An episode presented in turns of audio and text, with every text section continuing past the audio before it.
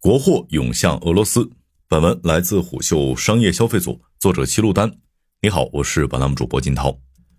前几年，为了俄罗斯本土电商平台 Ozon 的招商，我们还在各处奔走。到了今年，每天都有几十个商家来主动咨询。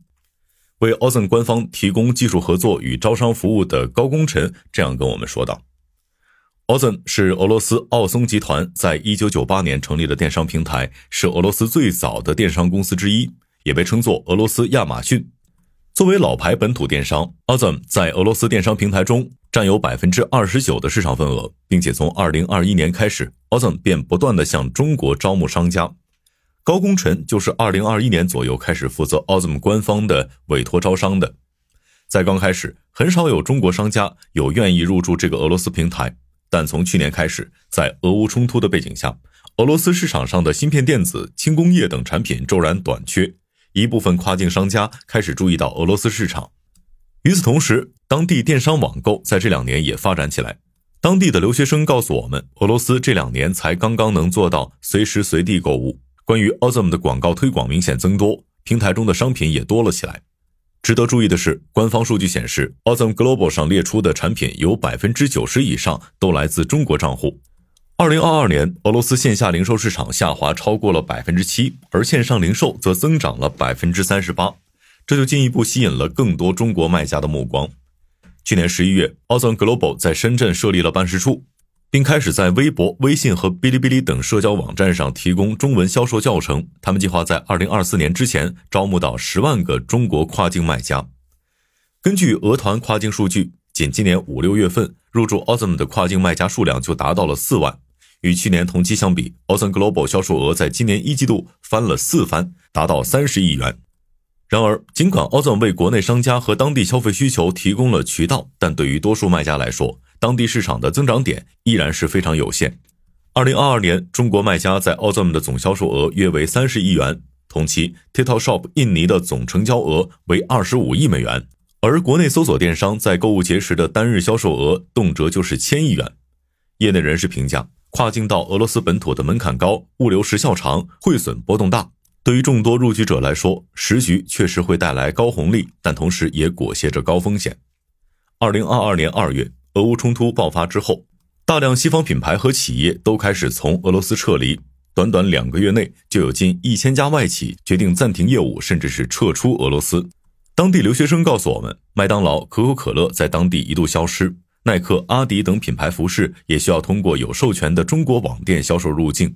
尽管目前品牌们大多摇身一变，改头换面，又回到了俄罗斯人民的视野，但生活必需品的缺失却难归位。这位留学生还表示，以前三十多元一斤的牛排，现在大概要六十到七十元；一个指甲刀都卖到了二十元，还没国内的赠品质量好。俄语专业的小张在这个时候嗅到了商机。去年六月，小张开始在 Ozon 上销售国内制造的家电、厨具和汽车零部件。到二零二二年底，他每天都会收到三十到四十个订单，利润率在百分之三十左右。尽管物流往往需要近三十天才能到买家手中，但由于产品稀缺，买家仍然愿意买单。除了小件物品，俄罗斯的电子类产品也极度紧缺，一度溢价十分严重。去年，高功臣在幺六八八上买到的显卡，在俄罗斯市场上溢价达两千元。这类显卡在俄罗斯的月营业额已经达到了百万元以上，许多深圳卖家专门拆手机拿芯片卖去俄罗斯。华为、小米、荣耀在俄罗斯蚕食着市场份额，微星、七彩虹等国内电子品牌在俄罗斯的销售额也很可观。这时候，Ozon 便为当地人提供了一条海淘渠道，抓住了当地的市场空白。蒙拉科技 Ozon 负责人鳄鱼表示，Ozon 是本土老品牌，用户熟悉度、使用率都很高。只不过中国专区还处于早期阶段，因此跨境卖家目前只需要通过海量铺货就能够跑通。目前 o z o m 的搜索栏中，本土商品和跨境商品会一同呈现。在高使用率、本地品类不齐全的情况下，跨境商家的新奇类目很容易被捕捉到。鳄鱼说道：“亚马逊在选品上已经需要细分到三四级类目，而在 o z o m 内，许多大品类类目仍存在市场空白。为了更大几率找到有销路的品类。”卖家们在早期会通过大量在店铺内上架大量商品的方法来撞概率，比如在一百个店铺中分别上传一百个产品，这样算下来就会有一万个商品链接。这其中总会有几款能够拿到转化。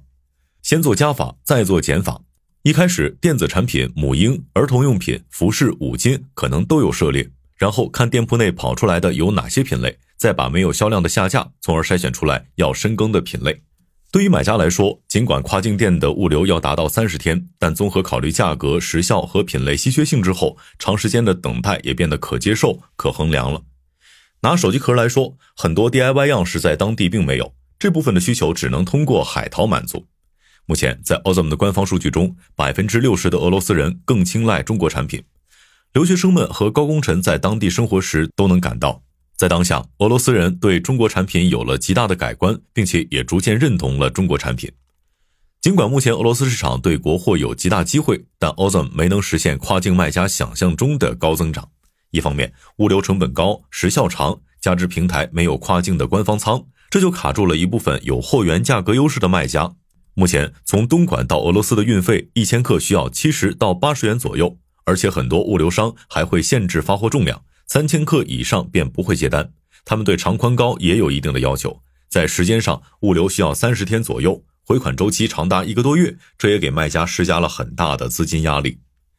因此，尽管入驻商家增速快，但平台内七成以上的卖家都是无货源卖家，每天出单量在二十单左右，就可以达到平台内该类目的前百分之五。二零二二年，中国卖家在 o z o m 的总销售额约为三十亿元。高功臣透露，仅某电子类目的一家公司就占了其中的一亿元，百分之八十的销售额都是由百分之二十的头部卖家贡献的。而在今年，随着大量中小型业务涌入，平台内竞争越来越大，平台规则已经提前开始调整，单店铺内上架商品的数量上限收紧为五百个。持有店铺也从一个收款账户可持有多个店铺，变成要和公司营业执照对应。业内人士预测，在年底政策可能还会有大变化。面对竞争，高工程的信心和预期在今年逐渐放低，越来越多的倒爷进入，降价可能是普遍趋势。目前，他采用的方式是跨境店和本土店一同运营，跨境店选品筛选出销量高的产品，再备货到本土店铺，从而缩短物流时效，提高价格优势。时局带来市场机会，但也伴随着极高的汇损风险。二零二二年二月到三月期间，卢布对人民币从十二比一骤到二十四比一，直到八九月份才回暖到八比一。但是今年又处在十二比一的跌势中，在汇率下跌的期间，大企业面临资金链断崖砍半的风险，一部分卖家也因此退出了俄罗斯，而留下来的卖家也在较长的回款周期中心惊胆战。汇率不时涨跌，加之物流时效又慢。有的时候，买家购买某个商品时的标价和收货时的标价大相径庭。高工程说道：“去年曾经出现过买家购买时所花费的费用，收货时能够买我两件产品的情况。三十天前，买家花两千卢布买了某个产品，三十天后，买家发现只需要一千卢布就可以买到了，因此售后就多了退货补偿问题。目前，当地人对 Ozon Global 褒贬不一。”社交媒体上吐槽平台长达三个月的退换货政策的视频不在少数，很多人都认为 Ozon Global 没有速卖通的规则清晰，而面对不够丝滑的购物体验，许多买家会将货物直接丢弃到站点拒收，或用假货退回。服饰等非标品的退换货率较高，成交率仅在百分之六十到百分之七十左右。尽管如此，俄语专业的小张依然很看好俄罗斯市场。他表示，就算是发生了战争，当地人也还是需要吃穿用生活的。而高功臣也在继续筹备着本土店。在他看来，尽管深入本土充满着变数，但他相信风浪越大，鱼越大。好，以上今天商业动听，下期见。